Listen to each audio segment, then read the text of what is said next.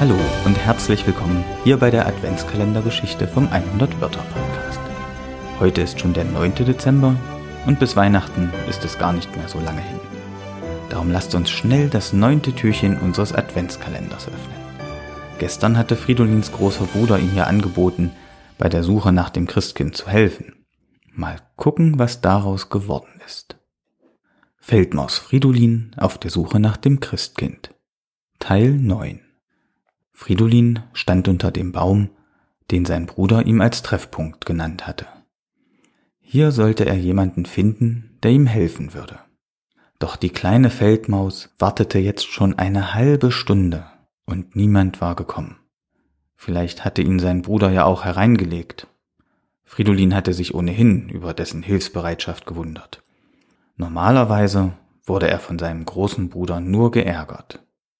In diesem Moment hörte Fridolin ein lautes Rauschen. Und plötzlich stand eine riesige Eule vor der kleinen Feldmaus. Sofort fing Fridolin an, der Eule von seinem Vorhaben und der Suche nach dem Christkind zu erzählen.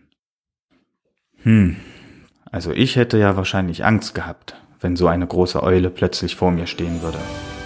Aber Fridolin, der ist offensichtlich sehr mutig. Darum freue ich mich schon auf morgen, wenn wir erfahren, was die Eule jetzt mit Feldmaus Fridolin macht. Und ich freue mich, wenn du deinen Freunden und deiner Familie von dieser Geschichte erzählst und vor allem, wenn auch du morgen wieder zuhörst.